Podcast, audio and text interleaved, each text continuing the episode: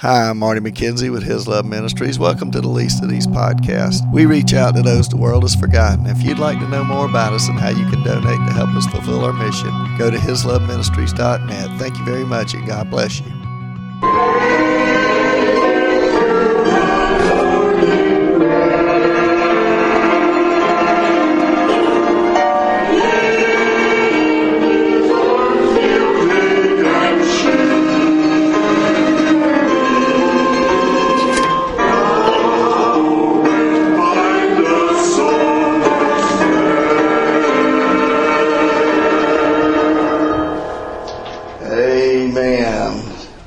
To the Lord in prayer. What a friend we have in Jesus. All our sins and griefs to bear. What a privilege to carry everything to God in prayer. And he says, Oh, what needless sorrow. Oh, what needless pain we bear. All because we don't take everything to God in prayer. He wants us to take everything to Him, and He wants us to trust Him with it all. And so today we're going to be back in John chapter 6. We kind of got to verse 35, and I just vainly read it a couple of weeks ago, and I was basically stopped right there. If you remember, uh, we've been talking about the book of John, and we've been seeing all the signs and the wonders and the miracles. We've been seeing the, the testimony of John, the testimony of the Father the testimony of his works and how Jesus has told him he's God and they don't believe him in chapter 5 that he's he's rejected by the folks in Jerusalem. And this week we'll see he's rejected by the people in Galilee. That basically what Jesus is doing is giving everybody an opportunity to hear who he is and to know who he is. Gives them every opportunity. And this week, he's going to make it so clear. He's going to tell them that everybody can come, that he's come down from heaven, and that uh, he's going to raise us up at the last day, and that mainly that he's God. He is that bread from heaven. And so, as we look at this section this morning, remember he's been talking about who he is, and he's bearing witness, and he's fed the 5,000, and they want all they want is more bread. They don't. They they're like the woman at the well. She said, "Give me this water so that I may not thirst, or have to come here to drink." They say, "Give us this bread that we may eat evermore." They just look him as the heavenly bread machine, the heavenly bread shop, and that they don't seem to care about who he really is, and they really don't. So let's back up to chapter six, verse uh, 33. I just want to read from there. He says, For the bread of God is he who comes down from heaven and gives life to the world. Then they said to him, Lord, give us this bread always. They're still thinking in physical terms. And Jesus said to them, I am the bread of life. He who comes to me shall never hunger and shall never thirst. And he who believes in me shall never thirst. So he who comes to me shall never hunger, and he who believes in me shall never thirst. So the one that comes to him is the one that believes in him, right? Jesus refers to himself four times in this section from 33 to 51 as the bread of life uh, or the bread of God. He tells us that he'll raise us up four times at the last day and and he he says he's come down from heaven about eight times. He can't make it any more clear that he's God in human flesh. One man compared the manna to Jesus Christ. He said it came from heaven at night, and Christ came from heaven when men in were in darkness. It fell on the dew, and Christ came, born of the Spirit of God. It was not defiled by the earth Christ was sinless, separate from sinners. It was small, round, and white, suggesting his humility, his eternality, and his purity. It was sweet to the taste. Christ is sweet to those who trust him. It had to be taken and eaten. Christ must be received and appropriated by faith. It came as a free gift, and Christ is the free gift to the world. That there was sufficient for all and Christ is sufficient for all. And if you did not pick it up, you walked on it. If you do not receive Christ, you reject Him and walk on Him. And so the bottom line is, is that bread that came down from heaven was just a picture of who Jesus was going to be. That He was the one that was going to satisfy our deepest hunger, our deepest thirst, and the only one that can satisfy our deepest cravings of life is Jesus Christ. And if you don't know Jesus Christ and you got one of those empty spots inside of you, it's because you don't know Christ. Christ is the one that makes us complete. He is the one that fills us up. That that bread only filled temporarily. You know, if you eat, especially bread or something, it'll it'll hold you for a little while, right? But it doesn't hold you for very long. I, learned a trick a long time ago that when I got hungry and I knew supper was fairly close or I needed to hold off for just a little while, I could eat me two or three pieces of bread and that'd hold me just for a little bit, right? It wouldn't hold me very long. It wouldn't spoil my supper, but it would hold me for just a little while. And then I'd be hungry again and it wouldn't spoil my supper.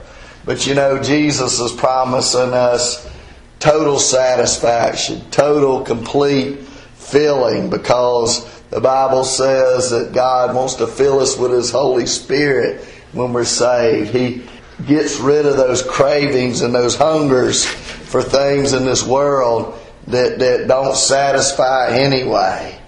But Jesus tells them, He says, I am the bread of life. And this is this great I am statement. Literally, he's saying the same thing that, that God said to Moses in the desert. He said, I am. He says, Who shall I say sent me? He says, Say that I am sent you. Not that I was, not that I will be, but I am. I always have been and I always will be. And so he says, I am the bread of life. And he who comes to me, and he says that over and over and over again about coming and, and hearing and listening and, and being taught by him. And all of these are synonymous with believing on Jesus Christ because you have to see and the only way you can see Him is if you believe. Uh, the way you really understand who Jesus is is by trusting in Him. And He says, He that comes to me shall never hunger, and he who believes in me shall never thirst. But I said to you that you have seen me, and yet you do not believe. He's right there in their face. He's right there where they're at and and they still don't believe. They've seen his miracles. They've seen the healings. They've seen the man's eyes recreated. They've seen five thousand well, five thousand men, but probably fifteen or twenty thousand people fed. They they haven't seen Lazarus raised from the dead yet, but they've seen so many miracles, and yet they don't believe. Remember how the Jews were in the desert? They saw the Shekinah glory, that was the glory of God by day. It covered them with a cloud so they didn't burn up in the desert.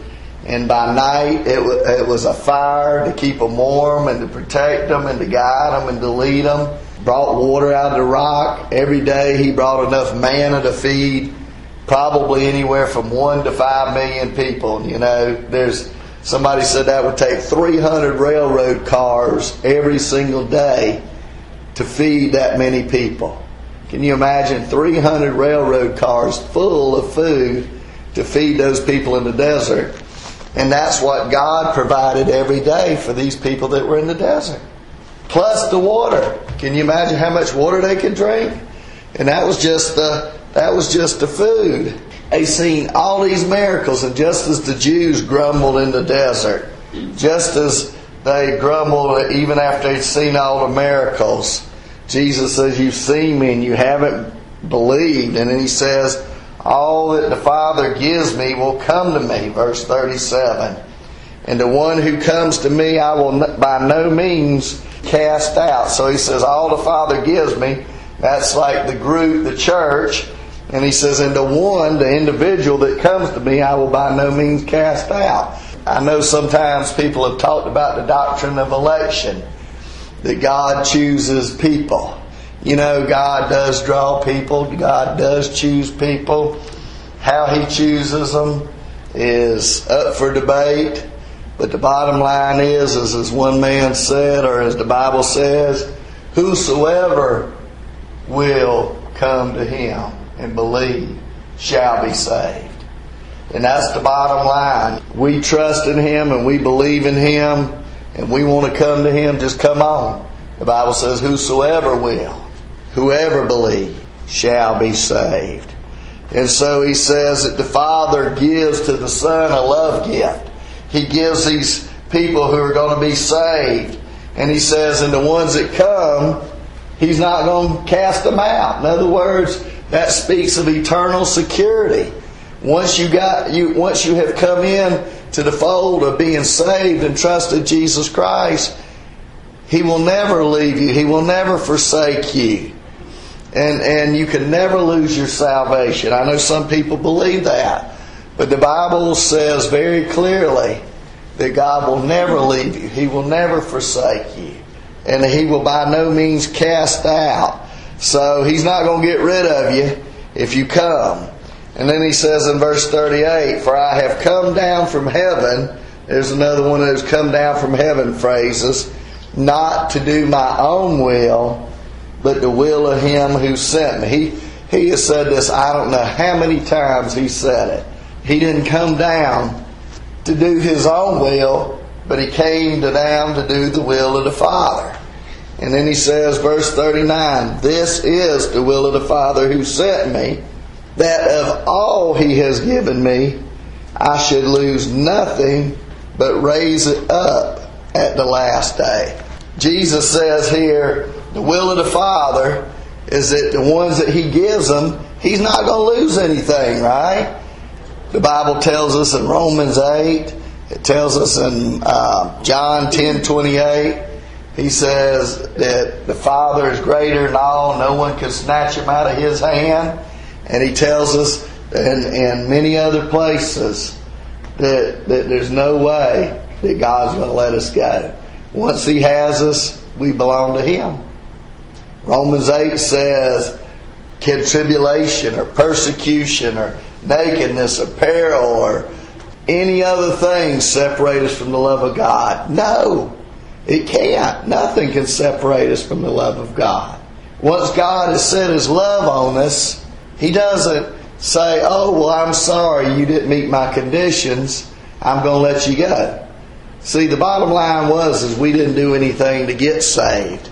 The Bible says, remember what Jesus told them back there in a little bit earlier in the chapter? He, he, he told them, he said, they said, uh, what must we do to do the works of God? Verse 28, uh, Jesus said, this is the work of God that you believe in Him who you, whom He sent. In other words, the only way you're going to come to me uh, the work of God is, is helping people believe and helping them be saved. And if you believe, then, then that's all that's necessary. And you can't even do that on your own because he says none comes to the Father unless the Father draws him. The Bible says there's none righteous, no, not one. And today we got all these seeker sensitive churches and people playing all this music and doing all these things and trying to bring in a crowd. But the Bible says there's none that seeks God. No, not one. So if God didn't draw us and, and love us, the Bible says in 1 John 4.10 that we love Him because He what? First loved us, right? And so if He didn't first love us, the Bible says that we wouldn't love Him. And so He's drawing us, He's wooing us, He loves us, He cares for us, and He's drawing us in because He wants us to show, as John says in 1 John, Behold, how great the love of the Father towards His children. He says, The will of God is that of all He's given me, I should lose nothing. He's not going to lose anybody that comes to Him. If you come to Him, He's got you. And you're not going anywhere. He's going, if you come to Him for salvation, He's going to take you to heaven one day. It's as plain as simple as that. And if you believe anything else, and you just haven't really read your Bible real good, because many, many, many places the Bible tells us we are eternally secure in our salvation but there's a couple of passages that are not real super clear, and people base that whole teaching on that.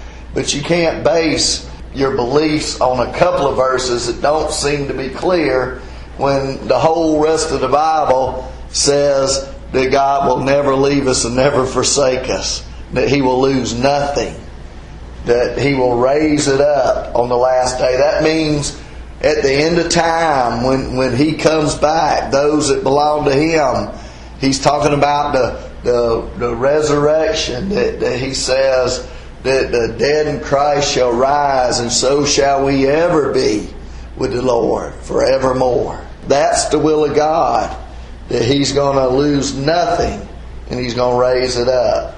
And look at this, He says in verse 40, He says, And this is the will of Him who sent me, that everyone who sees the Son and believes in Him may have everlasting life, and I will raise him up at the last day. Says it again. This is the will of him who sent me. What is that will? That everyone who sees the Son and believes in him may have everlasting life. So, how do you see the Son? We see him through the Word. We see him through what he's has been we've been told about him in his word. We don't have to physically see him. The Bible says one day we'll be like him and we'll see him as he is. See, once we trust in him and believe in him, God shows us who he is. It's amazing how God will show people who really want to know that he's there. He will show them. But people who spurn him, people who reject him, people who disbelieve and, and distrust him, he turns his back on them. And we're going to see that happen in this next section of Scripture. Because he says that whoever believes in him may have everlasting life, and I'll raise him up at the last day. He just said that, right? He, he's going to have everlasting life. How long is everlasting life? Everlasting, right? Forever, right? Eternal life. Eh, eh, how can you say that you're going to lose something if it's eternal? And then it says in verse 41 then the, Jew, the Jews, remember that term, the Jews, always speaks to those that oppose Jesus. They were the crowd that opposed Jesus. He says, the Jews then complained or murmured about him because he said, I am the bread which came down from heaven. So here the Jews are with the national pastime of grumbling and complaining. Philippians 2 says, verse 12 says, Do all things without complaining and murmuring. He, he tells us that God may approve us. We need to do all things without complaining and murmuring. But they had this as a national pastime. They said in verse 42, he, he, they complained because he said he's the bread that came down from heaven. They knew he was claiming to be God. They knew he was saying he was God. And they said in verse 42, and they said, Is this not Jesus, the son of Joseph, whose mother, whose father and mother we know? How is it then that he says, I have come down from heaven? We know this guy. We know where he came from. We know who he is. But they didn't look far enough back in his past. They say, Can anything good come out of Nazareth? But they didn't realize that he had actually been born in Bethlehem like he was supposed to be. Bethlehem of Judea, right? As the prophets foretold, he was going to be born there. He was actually born there. But they say, Can anything good come out of Nazareth? This guy's just got a regular mama and a regular daddy. But the Bible has said the child will be born of a virgin, and, and his name shall be called Emmanuel, God with us. And the government shall be upon his shoulders. So many places in the Old Testament it predicted Jesus, that he was coming, that he was going to be the Savior of the world. Jesus, that name just means Savior of the world. He shall save his people from their sins. And Jesus therefore answered and said to them, Do not murmur among yourselves. No one can come to me unless the Father who sent me draws him. And there it is again. And I will raise him up at the last day. He says, Don't murmur among yourselves. No one could come to me unless the Father draws him. And he says, And I will raise him up at the last day. He said, It is written by the prophets, and they shall all be taught by God. You know, he's probably quoting either Isaiah uh, 54, verse uh, 13, or Jeremiah 31, verse 34, where he says that they will all be taught of God. And he says, No more shall any man needs anybody to teach them because they will all be taught of God. And this is an Old Testament prediction that Jesus, that God is going to teach his people. And he says, Therefore, everyone who has heard and learned from the Father comes to me. So if you've heard that truth and learned from the Father, come you come to him, right? He says anyone that sees, anyone that believes, anyone that's been heard and, and has been taught by the Father. In other words, when you hear the Word of God, if you believe it and listen to it, and God teaches you something. You know, many people sit in church and they hear the Word of God and they hear it and they hear it, and you know what they do? It goes in one ear, comes out the other. They hear it, but they don't believe it. They hear it, they don't learn anything. But here he says, everyone that hears and is taught and is learned from the Father. And then he says next, he says, those that, that come to him, that Jesus says that not that anyone has seen the Father except he who is from God. He has seen the Father. Jesus says, nobody has seen the Father except for me. I'm the only one that's seen the Father. Do you know that? To be in a relationship with God is to be in a relationship with Jesus. If we know God the Son, we know God the Father. And that what he told Philip? If you, you know, you say, show me the Father, if you've seen me, you've seen the Father. He goes on and he says, verse 47, Most assuredly I say to you that he who believes in me has everlasting life. There it is. No one has everlasting life but he that believes on him, right? Everlasting life is eternal life. And he says it again I am the bread of life. Your fathers ate the manna in the wilderness and are dead. And this is the bread which comes down from heaven, that one may eat of it and not die. I am the living bread which came down from heaven. If anyone eats of this bread, he will live forever. And the bread that I shall give is my flesh, which I shall give for the life of the world. Basically, Jesus says, I am the bread of life again. I am the one that satisfies your deepest longings, your deepest needs. Your fathers ate the manna in the wilderness and they died. They died because that bread is only temporary bread. And ultimately, you're going to die. He says, This is the bread which comes down from heaven that one may eat of it and not die. Not that we wouldn't die physically, but we wouldn't die spiritually. He says, I am the living bread which came down from heaven. There it is. He came down again. If anyone lives of, eats of this bread, he will live forever. Jesus is not talking about eating his flesh. He says, if anyone, the bread, I, bread that I give is my flesh, which I give for the life of the world. And in verse 52, we'll see this next time. He says, the Jews therefore quarreled among themselves, how can this man give his flesh to eat? What Jesus is saying is, if you partake of his life, if you partake of who he is, because, see, the Bible tells us in, in Leviticus 17, the life is in the blood.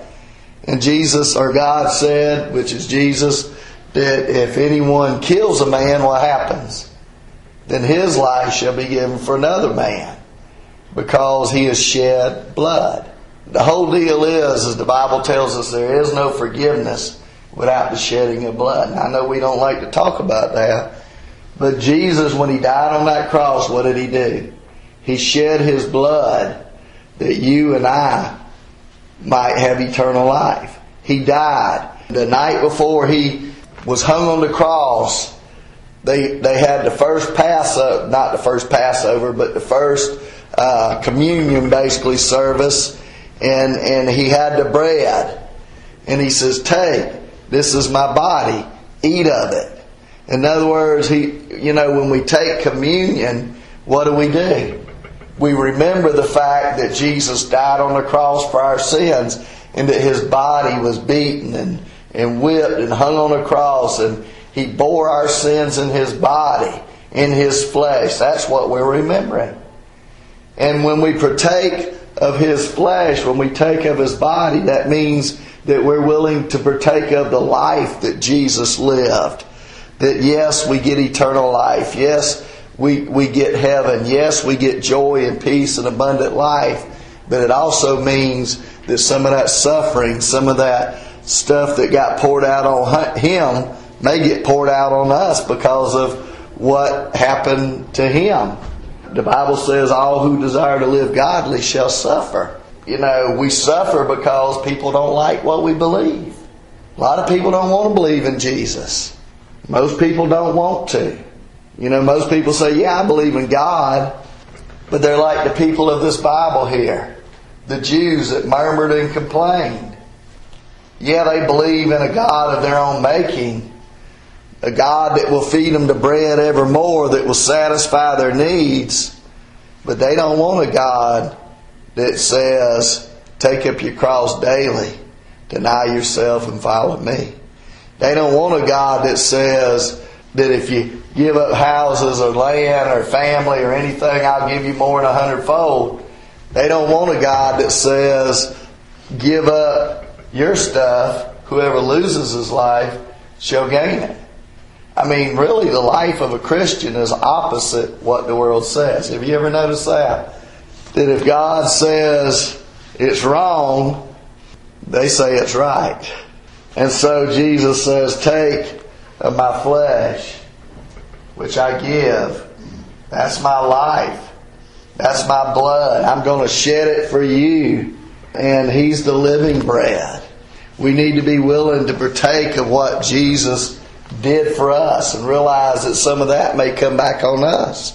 Hebrews 10:10 says, "By that will we have been sanctified through the offering of the body of Jesus Christ once for all." And then in John 10:28, I referred to this earlier. He said, "And I give them eternal life, and they shall never perish, neither shall anyone snatch them out of my hands." And so the bottom line today, folks, is, is Jesus does satisfy. Jesus does complete us and fill us up. But He doesn't exempt us from life's problems. He doesn't exempt us from life's uh, difficulties. Remember what He said in John 16 33 In this world you shall have tribulation, but be of good cheer. I have overcome the world, right? And so, just as He suffered, we may suffer for Him. We may suffer just because this is a fallen world. But the bottom line is if we trust Jesus Christ, if God be for us, who can be against us? That God loves us, that He died for us, that we need to make sure that we believe in Him. Because He's made it so clear. And yet, many people today will not go to heaven because they're not willing to believe. Isn't that what Jesus said? You have seen me, and yet you do not believe. Many people have heard, and yet they've not believed. You know, this is the best selling book in the world. Always has been, always will be. There's got to be a reason. Because this is God's Word, this is God's truth. We either believe Him or we don't. That's that's the eternal question. Do you believe? And if you believe, trust in Him for eternal life, if you haven't already. Because He says, Whoever comes to me, I will in no ways cast out. That's a way of saying if you come to Him, there's no way that He's going to push you away. That's one of these statements, I forget what you call it, grammar says that it's a positive and a negative. Basically, he's saying it two different ways. If you come to me, I'm not going to cast you out. Both ways he says it. He makes it very clear. Come to him, all you who are weak and weary and heavy laden, and I will give you rest. So let's pray. Father, we love you. We thank you. We praise you for who you are this morning. And we just ask today that you would uh, be with us as we uh, go through the rest of the day and the rest of the week. And I pray for all these folks here, Lord, that you would be with them. I know some of them have tough time and with difficulties, physical and different things going on, Lord. So I pray for each one of them. Um, pray for those that didn't feel like coming this morning, weren't able to come because of uh, ailments and just not feeling good. And Lord, we just pray especially for those that didn't come this morning because they weren't interested in hearing about your son, Jesus. And they were not willing to come. And so, Lord, the Bible says, how can they believe if they've not heard? And how can they hear unless somebody is sent? So, Lord, I just pray that you would draw more of these folks to you, that you would bring them out of their doors in the mornings and get them out of their beds and fill this room up, Lord, that many more might be saved and know you as their Lord and Savior. We thank you for that. In Jesus' name, amen. Let's sing uh, number 16. Why don't we sing number 16? I serve a risen Savior. He's in the world today. I know that He is living, whatever men may say. I see His hand of mercy. I hear His voice of cheer. Just the time I need Him, He is always near.